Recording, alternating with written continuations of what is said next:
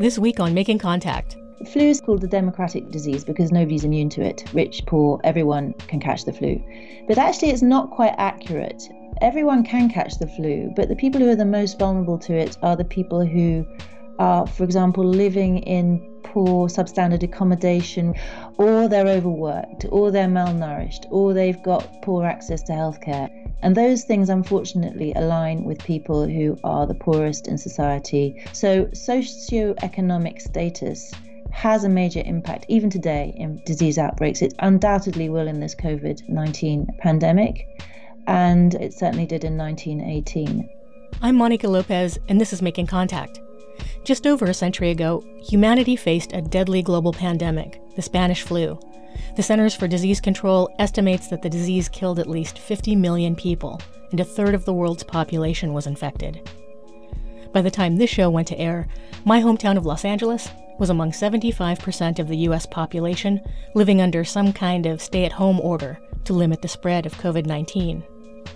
Hand washing and physical distancing are a part of daily life now, as are grim tallies of the sick and the dead. And even though there have been tremendous advances in science, our methods for slowing the spread of this new coronavirus is pretty much the same as people who were avoiding the Spanish flu a hundred years ago. Today, we'll look at what was going on socially and politically in 1918 and examine how the people who lived a century before us responded to the crisis of a global pandemic. There were important and encouraging lessons to be learned then about prevention and readiness, as there are today from COVID 19. In this program, we'll hear excerpts from a conversation with Laura Spinney, science journalist and the author of Pale Rider, The Spanish Flu of 1918, and How It Changed the World. Spinney begins by explaining the trajectory of how the Spanish flu spread. Um, flu pandemics do seem to have this characteristic pattern that they come in waves and that, that there is an, an initial herald wave. It's particularly cruel if you think about it because we, we kind of lulled into a sense of false security by that first wave and then it goes away and then the real thing hits. So, so the idea now is that a very virulent pandemic strain kind of emerged in the early months of 1918 through a background of the usual seasonal flu. And so it didn't seem so bad. It was kind of pushing through a background of milder flu. And perhaps at that stage, this new strain had not yet acquired the ability to transmit easily between human beings. Then something happens around the late spring, early summer, and the virus mutates and it becomes highly transmissible amongst human beings. And then that pure pandemic strain comes back with a vengeance in the late summer. That's the idea. And there's good evidence for it in the sense that uh, scientists sequenced the genome of the virus that caused the, the pandemic strain from 1918. They sequenced it back in 2005. And, and they have samples from people who died of the spring wave and people who died of the autumn wave, and they can compare those sequences and they can see how they changed. One of the problems with the Spanish flu, as with any flu pandemic, is it doesn't really fit a nice linear narrative. The number of waves and the timings of the waves depended on where you were in the world, and they were staggered within in the southern hemisphere with respect to the north. So they came later in the south with respect to the north. That's why we normally say that the pandemic lasted two to three years. It's quite difficult to measure the end of the pandemic, but two to three years um, because those waves came later in the south. So, if you're talking about the northern hemisphere, then we generally speak about three waves, which start with a, a sort of mild one in the northern hemisphere, spring of 1918. That wasn't that different from seasonal flu and caused the usual sort of uh, havoc, but nothing too dramatic, especially in a world that was at war. So it was kind of the least of their problems. And it went away later that spring, early that summer. And then you got the second wave, which was really the wave. This was the major wave of death. It was it was so different from that first wave that people called it a, a different disease. They they considered it was not the same the disease. Erupted in the sort of tail end of August 1918. The, the most commonly accepted estimates suggest that 50 to 100 million people died in the world of the Spanish flu. And the vast majority of those deaths took place in the 13 weeks between the middle of September and the middle of December 1918. So this vicious second wave then retreats towards the tail end of the year. And then there's a sort of uh, recrudescence in the early months of 1919, uh, which we kind of refer to as the third wave. And that was intermediate in severity between the other two. There is a school of thought that that wasn't really a separate wave. It was kind of the tail end of the second wave with interruptions due to end of year holidays, Christmas and Hanukkah and so on, which meant that people's patterns of movement and and collecting together changed and so that changed the pattern of the of the wave and how it rolled out the consequences of losing at least 50 million lives to the Spanish flu over a few short years were catastrophic. Equally devastating was that adults in the prime of their lives were very susceptible to the disease. So, just a, a preliminary note about COVID 19. Um, up to now, people have been saying that it, it's the elderly and the uh, people with other conditions who are particularly vulnerable. But, but I think that's not all who's vulnerable. The people in the intensive care units are also, in some cases, much younger. However, the Spanish flu very clearly differed from seasonal flus in that age profile respect. Most flus uh, are worst in the very young and the very old. So they have a kind of U shaped mortality curve. And that one had uh, famously a W shaped mortality curve, which means that uh, there was a middle age group of adults aged between 20 and 40 who were also particularly vulnerable. And in fact, the right hand stroke of that W was lower than it is usually in a flu season, meaning that elderly people seem to have been slightly more protected in the pandemic than they were in a usual flu season. But there was a, um, a group of adults in the prime of life who were particularly vulnerable. And that's one of the reasons why this pandemic was so devastating to human communities because it wiped out the productive members of those communities, the breadwinners, the pillars, the fathers, the mothers. Um, and at a time when there was really no safety net to speak of, even in wealthy countries, to catch those who were left behind, the elderly parents and the young children mainly. As with many public health concerns, there were other determining factors that raised or lowered a person's chances of dying from the Spanish flu. It wasn't limited to age. Flu is called the democratic disease because nobody's immune to it. Rich, poor, everyone can catch the flu. But actually, it's not quite accurate. Everyone can catch the flu, but the people who are the most vulnerable to it are the people who are, for example, living in poor substandard accommodation where they're densely packed and uh, maybe the living arrangements are not well ventilated, or they're overworked, or they're malnourished, or they've got poor access to healthcare, or uh, they have underlying conditions. And those things, unfortunately, align with people who are the poorest in society, generally the people at the bottom of the social ladder. So, socioeconomic status has a major impact, even today, in, in uh, disease outbreaks. It undoubtedly will in this COVID 19 pandemic, and uh, it certainly did in 1918. So, if I was to give you the example of India, which was a British colony at the time, 18, 1 million Indians died, we estimate, in the Spanish flu, which is the equivalent of the entire death toll of the First World War. And it highlighted when the pandemic struck India, it highlighted really how pathetic the uh, healthcare provisions were of the colonial authorities for the indigenous population.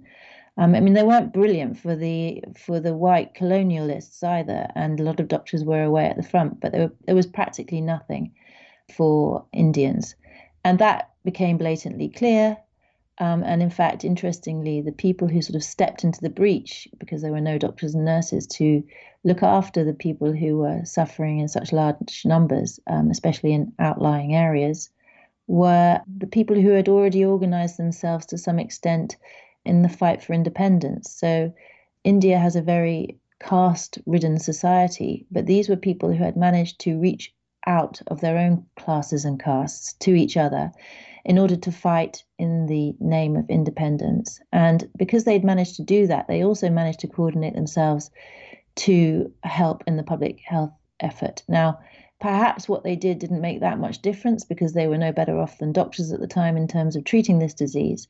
But it had a major social impact, what they did, and long term consequences, interestingly, for the fight uh, for independence.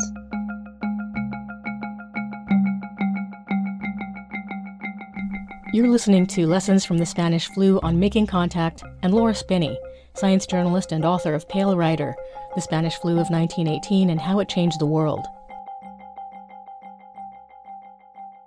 A very special thanks to KPFA Radio and Sasha Lilley for allowing us to broadcast this edited interview. Find a link to the original interview on our website at radioproject.org. That's radioproject.org. Making Contact is offered for free to radio stations across the U.S. and around the world. Check out our podcast and follow us on Twitter and Instagram. Our handle is making underscore contact. Coming up, science journalist Laura Spinney describes how this massive public health crisis of the Spanish flu forced countries to grapple with systemic inequality and social unrest, and eventually led to universal health care.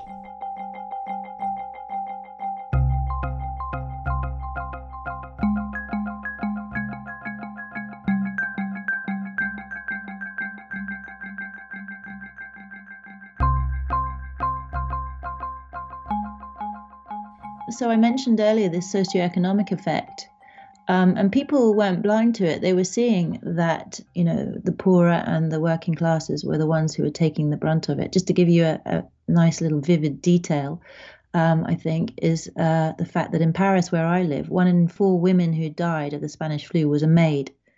And, and for a long time, just also to speak to that socioeconomic point, um, epidemiologists were puzzled by their observation that one of the highest death rates in the capital, the French capital, Paris, was in some of the wealthiest districts until they realized that the people dying there weren't the owners of the of those addresses. They were the maids um, and the servants who were living in the chilly chambre de bonne at the tops of the houses.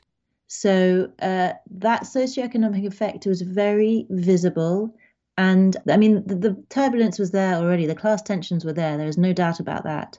You know, this was the time of the of the Russian revolutions, just um, earlier, a few years earlier, and the Russian Civil War and it, it, was most definitely in the air even in the united states there was a red scare around 1921 but you have i think the spanish flu feeding into that and exacerbating it in many parts of the world even in switzerland well organized switzerland because in the uh, swiss uh, military it was noticed that it was the men in the ranks who were falling sick in droves and not the officers. And you know it just kind of fed a general disgruntlement and Switzerland came very close to um, to revolution in the autumn of, of 1918, though it managed to avoid it. Laura Spinney explains that in the early 1900s, people expressed their long held beliefs about race and class much more openly, and that contributed to how the pandemic affected different populations it's not very widely recognized, perhaps, that the whole um, idea of eugenics, which was so discredited after the Nazis took it up in the 1930s, was actually quite a mainstream idea in at the time of the First World War and the Spanish flu.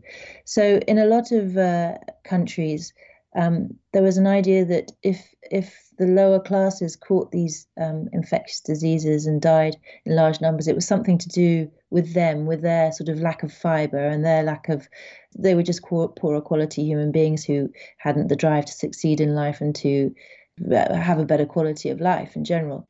One of the reasons the, the British were so slack in India, and they weren't, I mean, they weren't the only ones, um, was that they felt it was something, you know, that, that, that the, the native Indians were to some extent responsible for their own misery, and there was nothing you could do about it. And public health meant containing those diseases in the underclasses and not letting them spread to the elites. That was that was very much the mainstream mentality then. And I think what the pandemic showed in 1918 in no uncertain terms was that you you could not blame an individual for catching a disease or treat them him or her in isolation. It, it was a social problem and it had to be treated at the level of the society, at the level of a population. And so um, although the idea of kind of socialized medicine, universal healthcare that's available to everybody, had been floated, um, you know, from the late 19th century, particularly in Germany. Germany was a pioneer in this. Um, nothing had really come of it so far, and th- and that's not um, surprising given that it takes time and a great deal of effort to put such a system in place. I mean, first of all, you have to work out how you're going to pay for it. The Germans had a sort of national insurance scheme from the late 19th century, which pretty much lives on today in the, in the in the method that it uses to pay for healthcare. Um, and uh, so you have to do that first, and then you have to reorganize the way you you uh, dis- you, you, you distribute healthcare because um, in the 19th century, doctors were generally either self-employed or employed by charities um, or religious institutions. They were not organized in a sort of uh, national nationwide system with uh, community, district, provincial levels as they are very much more today. So it's a massive task to put in a system. And, and what I argue in my book is simply that the pandemic gave it a huge stimulus because it was it, it was realized that you had to tackle this as soon as it happened and you had to tackle it across the board. Um, so I think every nation, uh, big nation anyway, that was capable of doing such a thing realized that. And you see, starting in the 1920s, the kind of consolidation and reorganization of healthcare systems everywhere. But different countries took different approaches to, particularly the way they paid for it. So in um, in the in Europe, many nations um, following uh, the Russian model sort of went the way of national insurance schemes, and you pay for it indirectly through your taxes, um, but the care is free at the point of delivery. Whereas in the States, uh, a different model was pursued.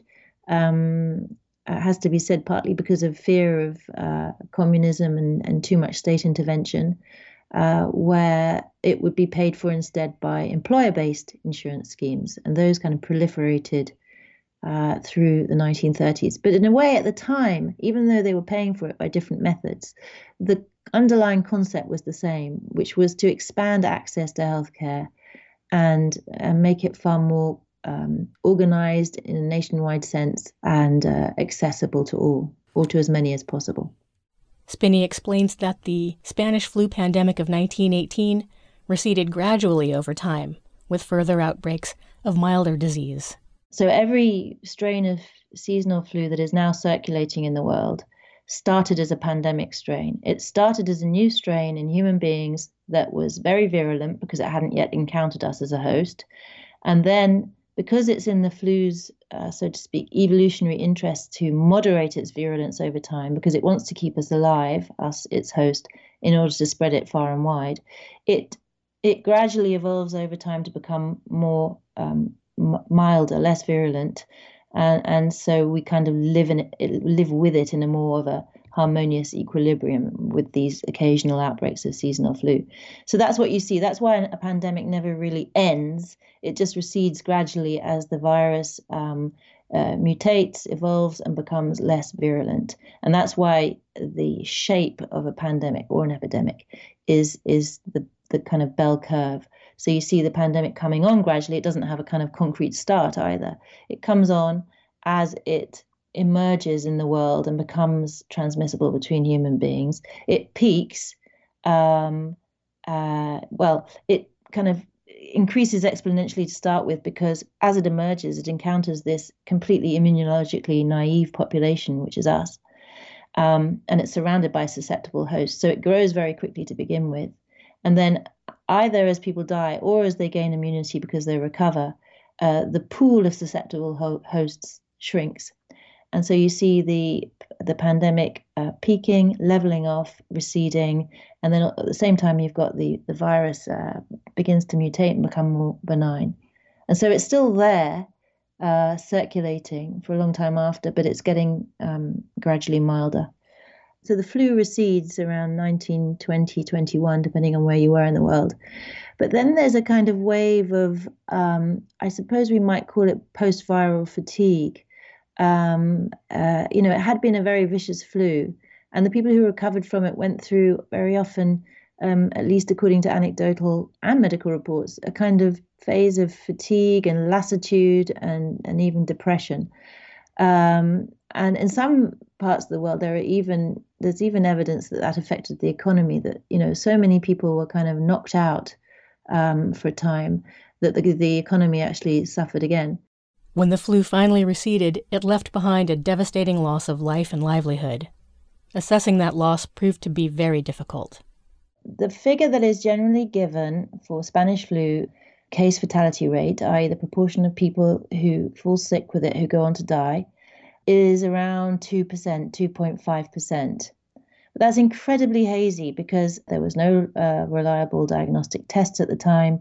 So we really don't know the exact numbers of who got sick. It's always easier to calculate the number of dead because it's hard to ignore them. But who is sick? Who is staying at home and not declaring their sickness, perhaps because it's mild, or who is not suffering from flu but some other respiratory infection is much harder to get at. And uh, retrospectively, obviously, it makes it even harder. So that end of the comparison, the 1918 end, is, is a moving target. Um, and it's often pointed out to me, why do you say that the CFR, case fatality rate for 1918, why do you repeat this figure of 2.5% when we now work with uh, 50 million at least dead and and uh, over um, an estimated 500 million cases in the world, which would give you a CFR of 10%. And if it's 100 million dead, that's 20%. I mean, I think both those numbers are possible, but the the higher up you go towards global estimates rather than kind of city or country estimates, the vaguer you get and the, and the harder it is to rely on those figures because they were, for, for one reason alone, and there are many others, which is that they were counted differently in different countries. So obviously it's useful to pool those numbers in order to get a sense of the global impact of that pandemic. But when you want to calculate things like lethality, it's very difficult to use those figures. So that's why it's hard to say whether it was 2.5%, 10%, 20%. But 2.5%, there's good there's good reasons for working with that figure again, um, you know, with all the caveats that it's uncertain, because it's drawn from places where the data was relatively well collected. Um, so uh, let's say it's 2.5%. Now, moving on to COVID 19. Um, on the original Chinese data, I think it was last week, the WHO announced a provisional CFR of 3.4%. Now, obviously, that is alarmingly high if it's true, but we can't rely on that either because many mild cases again may have gone unreported. There may have been, for example, a situation where the hospitals in uh, Wuhan were just overrun and could only take the most severe cases, so they weren't seeing the less bad ones. Um, it's not to be taken as a final figure by any means. And uh, the number of experts that I've spoken to, epidemiologists, experts in um, infectious diseases, and so on, they say that they believe it will settle somewhere around 1% to 2% which is still very high. The 0.1, the, the, the CFR that is given as typical of flu pandemics is around 0.1%. So 1 to 2% is high. And it means that this is serious stuff. We need to take it seriously. At the same time, people have to understand what, what hides behind these numbers. We're in a really interesting period now because um, because we're in this period where we have no vaccine. And so our best hopes are what are collectively known as social distancing measures. That's things like quarantine, isolation, um, masks, hand washing, you know, self isolation, all these things, which essentially work by keeping the sick and the healthy apart, and so slowing the spread of the disease. Um, and uh, uh, those do not change really very much over time. They're the same techniques that were being used in 1918. So I think that when you talk about social distancing, then you know the historical parallels do become valid. Um, and I think another lesson we've met, we've we've learned from 1918 on is that um, imposing uh, health measures doesn't work, um, at least not in our um, relatively free societies. And, and, not, you know, I mean, it, it, worked in China, they pulled it off, but I'd have to say, from what I've been reading, it was a fairly close run thing. I mean, imagine if you had 60 million people under lockdown and you had a rebellion, that would be quite hard to contain. There were riots in the SARS outbreak in China um, 18 years ago. Um, when the government was very, very less transparent with information than it was this time. Um, and even this time, though people broadly complied, uh, there was a lot of frustration expressed on social media in China, uh, especially after the death of the so called whistleblower doctor. Um, there was huge outrage expressed. So I think it was a gamble even on the part of the Chinese government. Um, our governments and governments in general and the WHO know that it's far better if people comply voluntarily with uh, public health measures. Um, and uh, but for that to happen, They need to be well informed. They need to understand the level of the threat they're facing. Um, and they have to trust the authorities to be telling them to do the right thing. They have to trust them to be acting in their collective interest. Epidemiologists had been on the lookout for coronavirus outbreaks. In October of 2019, public health workers and government leaders even took part in a fictional coronavirus pandemic simulation, hosted by Johns Hopkins Center for Health Security. And as Dr. Anthony Fauci, director of the National Institute of Allergy and Infectious Diseases, has repeatedly stated, a disease like COVID 19 is the thing that's kept him up at night. In late March, Fauci said that a second wave of COVID 19 could emerge in the fall of 2020, but that the U.S. would be much better prepared to face it. I think that disease outbreaks, even zoonotic outbreaks, the spillover of pathogens, new pathogens from animals to us, is probably something that we can't stop altogether. What we can do is stop those events turning into global health crises of the kinds we're confronting right now. Um, and in order to do that, we need to have better surveillance at that animal uh, human interface. We need to invest in um, uh, more robust health infrastructure all over the world because, as we're seeing yet again, um, we're only as safe, safe as our least safe place. So we need to invest in health infrastructure in the poorest countries as well as the richest. Um, we are doing better. We we do learn from each you know, each catastrophe, I think, each disaster, um, uh, there was a, a, a, new ranking that was uh, uh, released last October by um, uh, Johns Hopkins, I think, uh, and various other organizations whose names I've forgotten, called the Global, Global Health Security Index. And that's very interesting because it ranks countries on their pandemic preparedness along various different dimensions. And um, so now we can see where each country's weakness is when it comes to preparing for pandemics. Um, no country is perfect, but for example, China is, which is very strong on many things, um, detecting and responding um, to new pandemic threats, for example, it is not strong on prevention and particularly um, in the food security area. So clearly now China needs to invest more in that. It perhaps didn't act fast enough after the SARS, outbreak um, to regulate the so called wet markets, the live markets in animals, um, from where this uh, new pathogen seems to have sprung. Um, but these are things that take time to do. So after SARS, the Chinese government live markets, and it didn't work. They just went underground and, and became black markets. Um, and it's a very big part of uh, Chinese culture. And in some parts of China, up to 60 people rely on those markets for up to 60% of their food.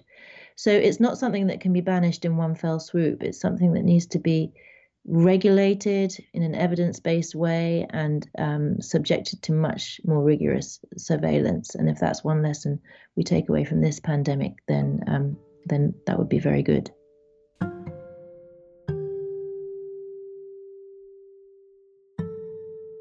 You've been listening to Laura Spinney, science journalist and author of Pale Rider, The Spanish Flu of 1918 and How It Changed the World.